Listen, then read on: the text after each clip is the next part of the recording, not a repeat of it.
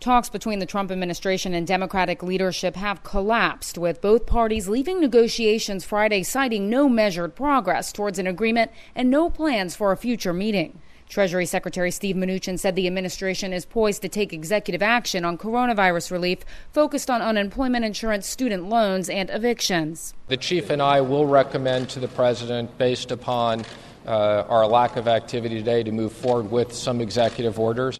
White House Chief of Staff Mark Meadows says President Trump will likely sign these orders over the weekend. Katherine Faulders, ABC News, Washington.